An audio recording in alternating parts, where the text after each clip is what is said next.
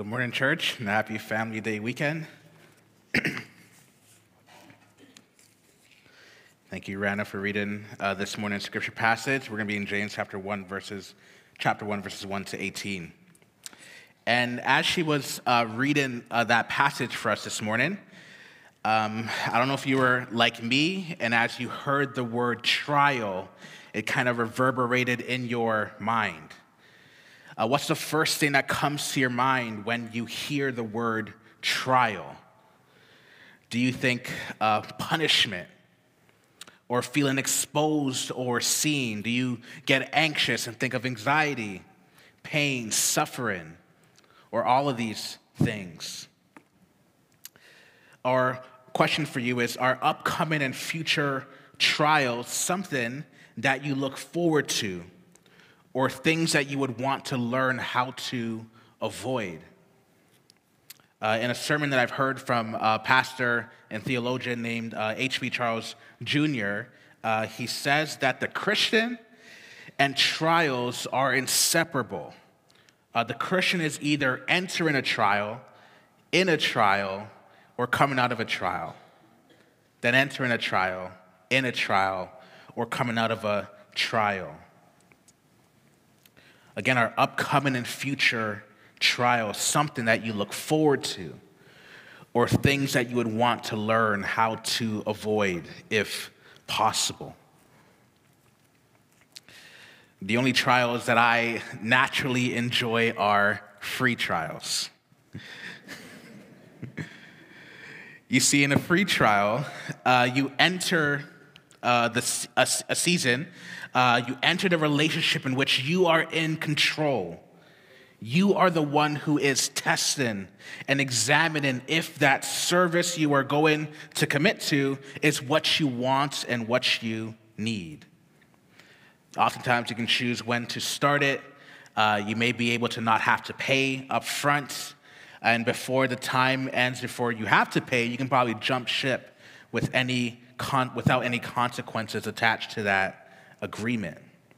And it's maybe because of these free trials that I enjoy uh, that have probably skewed my and our understanding and expectations of how real trials are supposed to go down.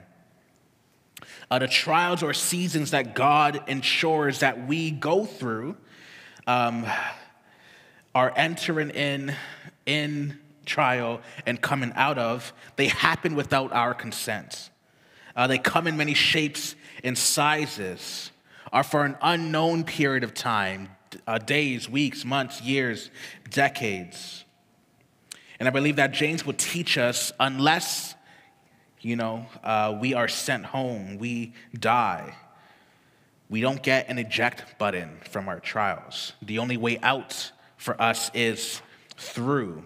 That after climbing, going through that valley and climbing to that mountain, you do get a breather, you do get a chance to catch your breath, but you enter into another valley and mountain to climb. And what if I told you that this is what God wants for us, that He wants us to live like this, that it's never a mistake uh, when you and I enter into a new trial, but in fact, it's leading us to a blessing instead. In verse 1 of James chapter 1, James says, James, a servant of God and of the Lord Jesus Christ, to the 12 tribes in the dispersion, greetings. It's believed, it's believed that this James here is James, the brother of Jesus, who wrote this book to the church of Jerusalem. They've been scattered from their homeland during and shortly after some persecution uh, that we can find in Acts chapter 12 after James, the son of Zebedee, is killed and Peter is thrown into prison. Yet James, brother of Jesus, write into the church can say greetings. He's not just saying hello, it's a call to rejoice. James is saying that be happy. You now have a word from God despite you being persecuted and separated. And God is going to help you through this trial and all the future trials you are going to soon experience as well. If there's one thing I want you to understand and know by the end of this message, which is our big idea for today, it is this uh, that trials will go well and end well when we have the right attitude, posture, and perspective. That trials will go well and end well when we have the right attitude, posture, and perspective. Uh, so, I got three truths to share with you from our passage today that will help you and I succeed in the trials we cannot avoid but need to go through. So, let me pray for God's help now. We'll get into our first point. Uh, so, Heavenly Father, Lord, thank you so much for your word.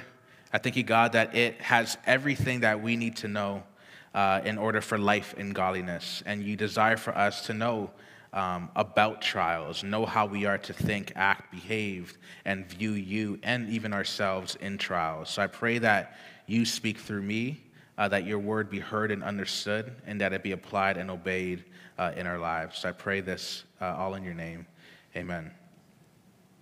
All right, so trials will go well and end well when you and I have the right attitude. That's our first point if you are taking notes today. Uh, there's actually six commands in our passage today. And uh, we're going to break them up into uh, three sections, looking at two commands per section. When, we, when you and I obey these commands, we will then achieve the characteristic that we are to have. If we count it all joy and let steadfast steadfastness have its full effect, we will then have the right attitude. That's going to be our format for today's message. In James chapter 2, uh, James chapter 1, verse 2, you can look with me there.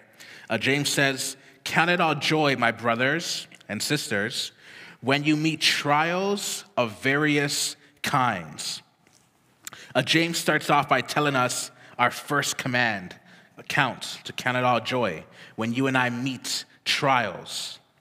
Uh, what's a trial? It's, it's not like being called to stand in court. Uh, the word here means trouble. Something or someone has disrupted peace. You and I don't know when these trials are gonna happen, they meet us. They, they catch us by surprise as if they were waiting for us. These trials are also various. Uh, that means multicolored.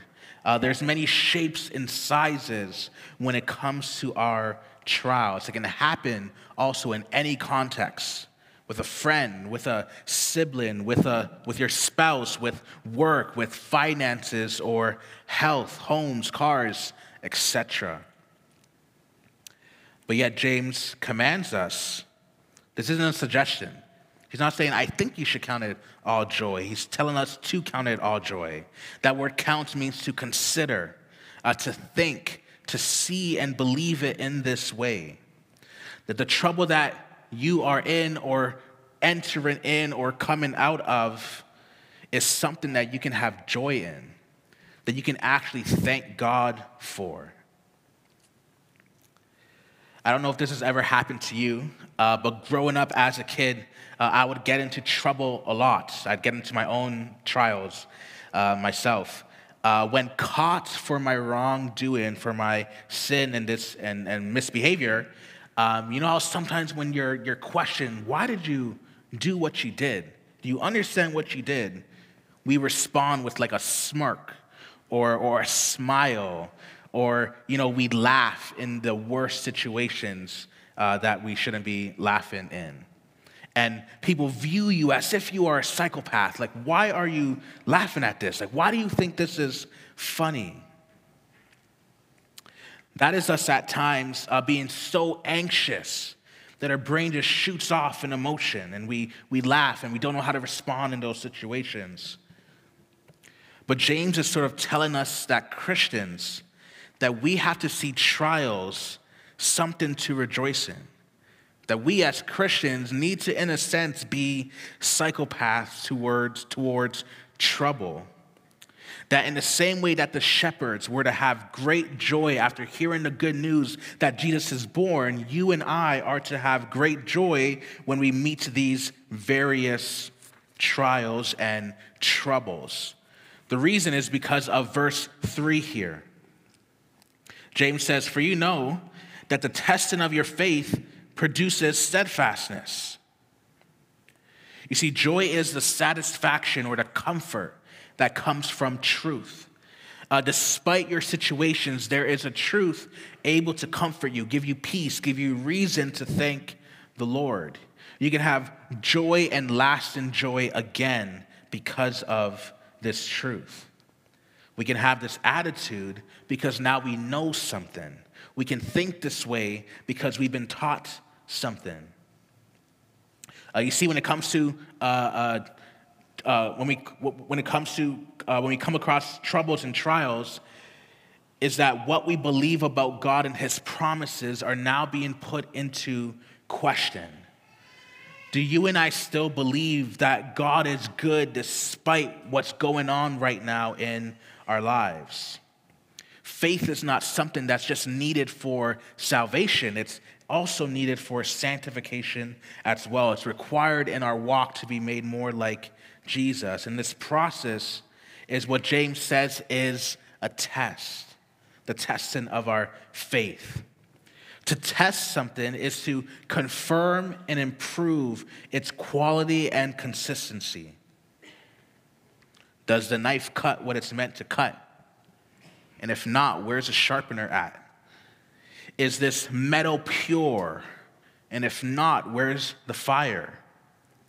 How much weight do these seats hold? And if you don't know, let's get some weight and see its maximum capacity. Let's confirm that or test it. James teaches us that as this happens, steadfastness, or in, some, in your Bibles may say endurance, is produced. It's a permanent and growing patience, a characteristic and quality that remains and continues to grow during and after the trial. In the same way that muscles need to go through discomfort in order to grow and get strong, so does faith need to be put to a test in order for it to grow. Steadfastness and patience is what's gained when faith goes to the gym. It's like when we run, our hearts learn how to beat faster and, and handle operating at a faster uh, a rate, enabling you to run longer and perform better. In verse 4, we see our second command here. James says, And let steadfastness have its full effect, that you may be perfect and complete, lacking in nothing. Steadfastness and endurance has an end goal. James says here that we are to let steadfastness uh, uh, have its completion. You and I have the ability to actually hinder and make difficult the goal of our needed testing when you and I refuse to count it all joy, that's, that, that's what happens. To see the trouble that we are in as a necessary exercise for our trust in God and His promises to go deeper. Instead of counting all joy, we will instead be bitter and frustrated and mad that we're in a trial in the first place. We misalign ourselves with what God desires of us. God wants us to be perfect and complete. Uh, this doesn't mean literal perfection, but it means maturity. A fully grown tree able to stand during a storm, a fully set dinner table ready for the full course meal, a package from IKEA. Within the box is everything you need to be for the item on the cover to be built according to what it was made for. You have gone through what you needed to go through and you now have the right attitude to do what God has next for you. To be lacking in nothing is to be prepared.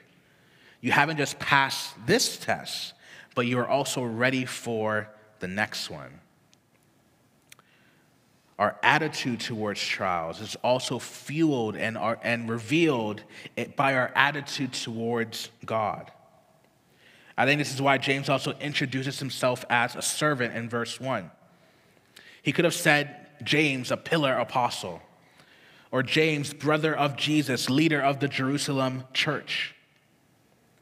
But he says here that, that he's a servant, that he and I should never forget that as a, a servant is not greater than his master, that it's been granted to us to not just reign with Christ, but to suffer with and for him as well. It is when we as Christians go through trials that we identify and represent Jesus when we count it all joy and let steadfastness have its full effect. The early church and Christians around the globe today continue to face various trials for spreading the truth uh, to a world who doesn't just disbelieve Jesus, but hates him and his people as well. Let me show you an example. Acts chapter 5, verses 40 to 42, up on the screen, says, And when they had called in the apostles, this, is uh, the apostles who are arrested. Uh, and then released again, and then get arrested again for doing the same thing, sharing the gospel. They had called the apostles. They beat them and charged them not to go speak in the name of Jesus and let them go.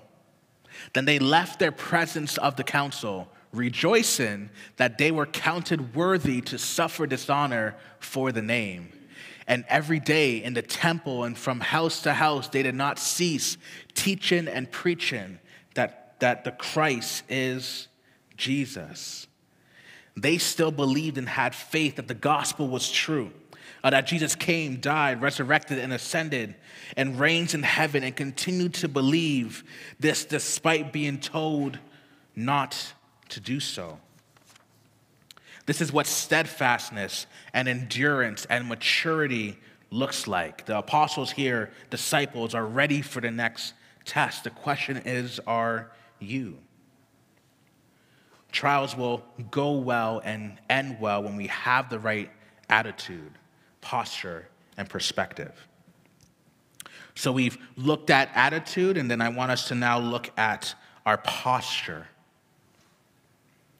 And the commands here are to ask and let, both dealing with humility. You can look with me now in verse 5 of chapter 1.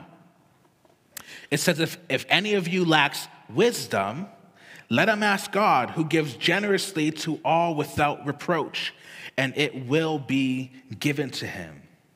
You see, a wise man knows he does not know enough. And though trials are unavoidable, God does not leave us on our own to go through them. He provides the means to succeed in our trials. You see, again, I think the only way out of a trial, unless the Lord takes us home, is to go through it. James commands us here to ask for wisdom, not to ask or beg or wait for the eject button. Paul, when suffering with his thorn and asking God three times to remove it, God tells him what? That his grace is sufficient. Uh, Paul learns to bear with the thorn by relying and boasting in God's grace and goodness. He gains steadfastness. What you and I receive when we pray to the Lord is wisdom, knowledge applied. It's, it's right conduct, doing the right thing at the right time. Uh, James tells us uh, the characteristics of this wisdom in James chapter 3 up on the screen for you. He says, But the wisdom from above, it's coming from God, is first pure, then peaceable, gentle, open to reason, full of mercy and good fruits, impartial and sincere. To have these qualities and act this way uh, during the troubles that you come across isn't natural. We need this from the Lord. The wisdom that is uh, promised to us is guaranteed to us if we ask God. Uh, this is His promise to us. God gives the wisdom to us generously, as He says here, without reproach. What that means here is that God does not hold back the amount of wisdom given. And neither does he use uh, your need for wisdom as an excuse or opportunity to now discipline you. God doesn't get frustrated, upset, bitter, or mocks us while he's given us wisdom. God's not up in heaven like, oh, this guy needs wisdom again or before I help you, tell me why you think you got into this situation. I love that uh, last week, as Pastor Ted preached on Genesis 24, the picture of God answering our prayers is that while we're in the middle of speaking or asking God, He is already answering our prayer requests while we are asking. While asking for wisdom, He's already writing the blank check of wisdom while hearing our story. But this wisdom comes with a condition to be received. You can look with me now in verses 6 to 8 of, of James chapter 1.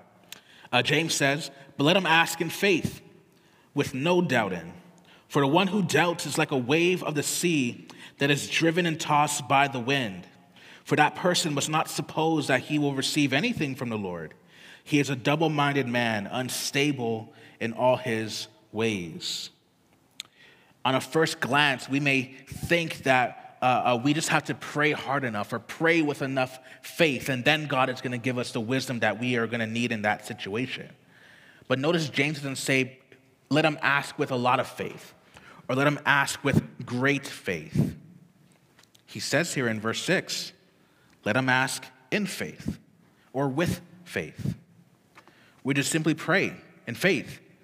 What guarantees us gaining wisdom in our trials is believing that God is going to give us wisdom in our trials, believing that God is going to do what He Himself has promised us. Uh, you see, this prayer and even praying in general is about us believing the person of God, believing in whom God says that He is. And this doubt here isn't, you know, I believe, but help my unbelief. The doubt here is more so like clear belief, no belief at all. It says here that you are like a wave of the sea. Uh, some of your Bibles may say the surging sea. A swirling mix of emotions and thoughts, never settled, uh, uh, never fir- firm, outside forces determine and sway you between whether or not you're going to believe God or not. You're in, you're, you're one foot in and one foot out.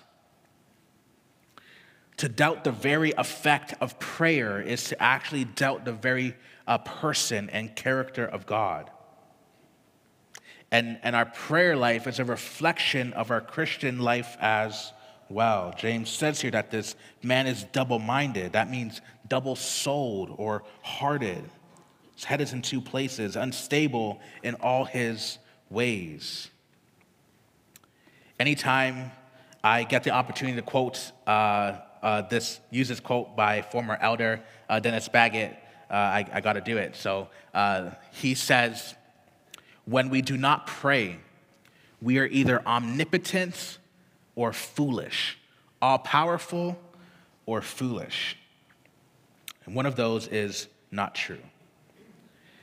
To doubt the person and character of God is to believe that you, though in your mind are, are or in your heart are a wave of the sea or a surging sea. You can confuse people who try to understand you because of your unbelief. You believe that you have it all together. And that actually is pride. You're not going to get anything from God because you're not really asking from Him in the first place. And as James says here, you're divided in all your ways. What other ways are you double minded in? In verse 9 to 11, James says, Let the lowly brother boast in his exaltation, and the rich in his humiliation, because like a flower of the grass, he will pass away. For the sun rises with its scorching heat and withers the grass, its flowers falls, and its beauty perishes. So also would a rich man fade away in the midst of his pursuits. James gives us our uh, uh, fourth command here, another let command. You see, in the same way that we can hinder and slow down the goal of our testing by not counting our trials as joy, as all joy, we can hinder and slow down the goal of us gaining wisdom through prayer in our trials when we're too focused on our physical status among men and not our spiritual status in God. To be so focused on what we do and do not deserve. You see, prayer doesn't just make us receive from the Lord, but it also helps us remember who we are to the Lord as well and be thankful for that. Trials and, or troubles, they don't care who you are, how much money you make. And your prayers in these seasons will pull you out from focusing so much on your you know, social or economic status or what other people think of you and focus more on your status and relationship with God and His promises. Trials help us remember that the poor or humble person is still loved by God, is still a child and is promised a kingdom. And the rich person is not exempt from trials. They're not a special class of, of, of, of, of children of God. That our treasure should not be where our heart is at. And all that we have will pass away, the flowers will fall. Praying for wisdom in our trials humbles us to depend on God to act, but it also humbles us to remember what we are promised and given. Our prayers will both have an aspect of requesting, but also enable us to uh, be thankful and therefore act rightly in our trials as well. And living here in the West, uh, uh, most of us are going to be in the shoes of this rich person here. Uh, this poor person is the widow or the orphan or that uh, uh, worker who, if they take a day off, they're not going to eat, paycheck to paycheck. But most of us will be considered rich. So don't be surprised that the trials that you will find yourselves in most of the time will involve finances, your livelihood, and the American dream. Trials aren't roadblocks to your social economic success, but reminders and tests to live open handed with what God has given you and remain dependent on the Lord. God, at the end of the day, is always going to be our provider. That's not going to change. That our identity should not be rooted in what we have. We are to actually grow in our dependence in the Lord and on the Lord. Trials will go well and end well when we have the right attitude and posture. And then lastly, perspective. They will go well and end well when we have the right perspective of trials. In verse 12 of James chapter 1, James says, A blessed is the man who remains steadfast under trial. For when he has stood the test, he will receive the crown of life, which God has promised to those who love him. And so here, trials don't just go well, uh, but they also end well, both now and later. That word blessed means happy and fortunate. It's having joy and thankfulness. There's some relief when our trials end. We can feel like the weight has fallen off of us, that, that, that the trouble has subsided, the storm has blown, that has blown over. And as daunting as it may sound, that, that after enduring a test, that there is another one coming, there is a reward that James tells us that makes it all worth it. You and I who believe in Jesus and love him will receive a crown. Here's a picture of what that could look like. And it's not, this crown that we're going to receive is not a kingly crown, but it's more like an Olympian wreath. When you and I receive this crown, we're going to look much happier uh, than this guy up on the photo. It's hard to find uh, a good photo of a wreath.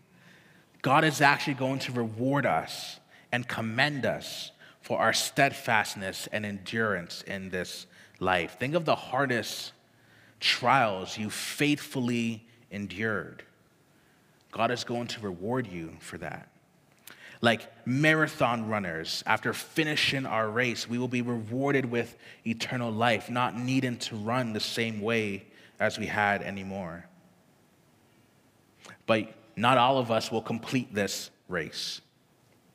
Because with every test of our faith, uh, there is also a temptation of our desires. You can look with me now in verse 13. It says, Let no one say when he is tempted, I am being tempted by God. For God cannot be tempted with evil, and he himself tempts no one. Here's our uh, fifth command to let. Let no one say. Have you guys ever grown up with um, household curse words uh, or bad words you're not allowed to say in the home, but they're not essentially evil or sinful or uh, swearing. But it's disrespectful to say or do these things in your household. It's worthy of the worst discipline in your house. For some of you, it's like yelling or raising your voice at your sibling or family member. For some of you, it's rolling your eyes, kissing your teeth, walking away during a heated discussion, snapping your fingers. For me, when you know we really wanted our siblings to stop talking, we were only allowed to say, "Be quiet." Couldn't say anything more than that. And if I were to ever take it up a notch and say what I really want to say, it came with uh, uh, uh, severe consequences. And to my household, it was such a bad thing to say these things because it revealed a level of disrespect, hatred, and oppression that my parents didn't want any of that in our house. James here has the same tone. Don't you ever say God's tempting you. That's not true. It's just something that we may at times think, or worst case, we actually say these things. You see, the same word for test here in verse 3 is the same word for temptation here in verse 13. Let me show you what that looks like up on the screen. There's kind of two paths we can take when we are in a trial. The trial, again, is trouble. It's a season or a situation where, where, where peace is disturbed. And when peace is disturbed on the test of faith, uh, when you are in trouble, you now, you now are in a place where you need to believe uh, the God and His promises. That is being re- revealed. Are you going to believe in Him still, despite the fact that you are in a trouble? Will, will you pray for wisdom as you humble, as you humbly recognize who you are to God? This test is meant to be an evaluation of, of, of quality and consistency through our obedience. We do the previous four commands? These acts of obedience will therefore produce steadfastness and endurance. And when you endure this, God will, will bless you after the trial and also reward you when your trials are all complete. But during the trial and the trouble, there's another path we can take. A temptation is a solicitation or, or request to do evil through disobedience. You see, God not being able to, to, to, to tempt us to evil is a good thing. It means He will never, ever, ever, ever, ever, ever ask you to sin. He will never put you in a situation that the only thing you can do is disobey him. In fact, when we're in situations like this, when we are overwhelmed, this is what God does up on the screen for us. In 1 Corinthians chapter 10, uh, verse 13, uh, Paul says, No temptation has overtaken you that is not common to man. God is faithful, and he will not let you be tempted beyond your ability. But with the temptation, he will also provide the way of escape that you may be able to endure it.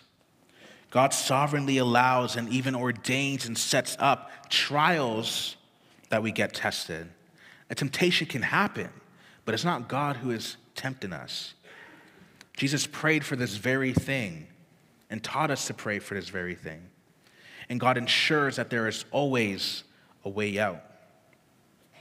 The start of that wrong path is to blame God instead of counting it all joy. Which then leads us uh, to uh, uh, what is therefore tempting us if it's not God. In verse 14 to 15, you can look with me there. James says, But each person is tempted when he is lured and enticed by his own desire. Then desire, when it has conceived, gives birth to sin, and sin, when it has fully grown, brings forth death. Being lured and enticed is being both activated and distracted at the same time. It's like a fish, mice, and bears. Uh, all you see is the worm, the cheese, and the meat, but you do not, you do not see and are distracted to actually see the hook or the snap or the jaw of these traps. And notice that the desires here are not worded as sinful desires, they're just simply desires. The word there is lust, are things that we just really want in life, like finances or a home or a car, a spouse, uh, respect, honor, escape, attention, affection, pleasure. These are not bad things in and of themselves, but are you going to disobey God in order to get them? Will you jump at the next opportunity to have these things, even if it means disobeying God? These desires we have are possessed by us, they are ours, we own them. They are both our preferences and what we socialize uh, to agree and, and, and, and have. No one makes us sin. And when we come to a trial, we never leave the same. Listen to a, a passage uh, by Timothy, a sermon by Timothy Keller. The second you are in a trial, you are going to come out of it different, more godly or more worldly. Let me show you uh, with the next slide up on the screen. Great. Uh, in the test of faith, through our obedience, we gain joy. We count it and we let steadfastness have its full effect. We then gain humility as steadfastness and endurance builds because we are praying and asking God to help us. And after completing the trials, we, we, we are blessed. There is a reward that comes to us. But during the temptation of our desires, our frustration at trouble reveals and fosters bitterness that we're in a trial. Like, why is this happening to me? Then, in our pursuit of our desires, our lusts, we grow prideful and forget about God and then therefore disobey Him in order to have those things. That's how we fail a test. We escape the trouble by disobedience, and that gives birth to shame and condemnation. We don't walk out the same from that trial. The Bible says that the wages of sin is death. And this is and this death here is a permanent, everlasting punishment in hell for our sin. James gives his final command here in this chapter to help us prevent ourselves from going on this path of temptation. In verse 17, he says, Every good gift, sorry, let's look at verse 16. Do not be deceived, my beloved brothers. Every good gift and every perfect gift is from above, coming down from the Father of lights, with whom there is no variation or shadow due to change. There is a battle of the mind here. We prevent ourselves from going down the path of temptation by being reminded of the truth that we, that we can place our faith in. James says that every good and perfect gift comes down from above, comes down from God. That no matter what trial we find ourselves in, whatever trouble that we are in, God will give us what is good at His timing. James says here that God is the Father of lights. And the original audience, the, the, the Jews, would be acquainted with this language. They would know that God is the creator and bringer of light, of the sun, moon, and stars. He is hidden in light, and He is light. Light gives light, life, reveals truth, disperses darkness. Though trials and seasons, though trials are seasons, are, are, are, are times where it feels like God is far from us, that it feels like there's a cloud over our heads and God's goodness can't be seen. God doesn't change, the sun is still there. You and I can endure our trials because we have faith in an unchanging God who loves us and won't withhold anything that we need. There'd be no need for us to disbelieve and disobey God and pursue our desires and disobedience. But that's much easier said than done. Uh, how many tests uh, have you and I failed this week? How many times did we disbelieve God's promises, not humble ourselves, and choose to disobey Him? How many times have you and I deserved death? In verse 12, James teaches us that the crown of life is given on a condition to those who love God. But since everyone has had moments, many moments, of not loving God and loving ourselves and our sin through our disobedience, we actually have a problem here. And it's only by God that we have a solution. In verse 18, it says, Of his own will, he brought us forth by the word of truth, that we should be a kind of firstfruits of his creatures. God in the gospel does an act of faith, a grace, sorry. He does and gives us something that you and I do not deserve, that results in us being a, pro- a byproduct of life. Instead of uh, uh, leaving us alone to, to bring upon death ourselves, God made us the first harvest of something uh, greater to come. How he did it and what that means for us, I have a couple of uh, passages up on the screen for us to close. In 1 John chapter 4 verse 10, John says, "And this is love, not that we have loved God, but that he loved us and sent his son to be the propitiation for our sins." For our sin, you and I deserve uh, you and I deserve death for disobeying many times our good and loving creator who has never put anyone or his, or his creatures in, in a situation inciting for us or hoping that we sin, but has always ordained situations so that we succeed, so that their love is evidence in their unwavering trust, dependency, and understanding of God's character. Despite our sin, God sent his only son that he loved to live the life you and I should have lived. Every other saint has at least failed a test once, but Jesus never has. Jesus, even though led by the Spirit into the wilderness to be tempted, it wasn't God who tempted Jesus, it was Satan. He trusted in God's promises, was dependent, and never forgot the joy that was set before him. He knew what his reward was and was able to wait. Jesus, though tempted in every way, every category you can think of, was brought before Jesus and he never gave into temptation. This is what enables Jesus to sympathize with us when we go through our own temptations. This Jesus dies in our place willingly so that if we repent of our sin, and that is to confess and turn away from living for ourselves and believe that Jesus is who he says he is, uh, he is able to forgive us for our sins, and we will then be saved. This is God's goodness and his grace towards us, and it hasn't stopped there.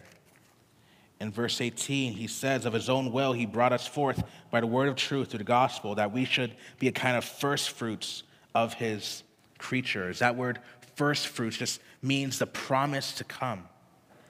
It's simply the first batch of many. The rest of the harvest is on its way. And this assures us that God is making a new heaven and a new earth where trial and temptation uh, will never happen again. Until then, we are to simply continue being what we are recipients and participants of love, and therefore obligated and willing to go through testing. Last verse to share with you from 1 John uh, chapter 4, verse 19, and John chapter 14, verse 15. As recipients of his love, First John, John tells us that we love because he first loved us. And in John 14, verse 15, Jesus says, If you love me, you will keep my commandments. Every test or trial that we go to is a test of our love for God.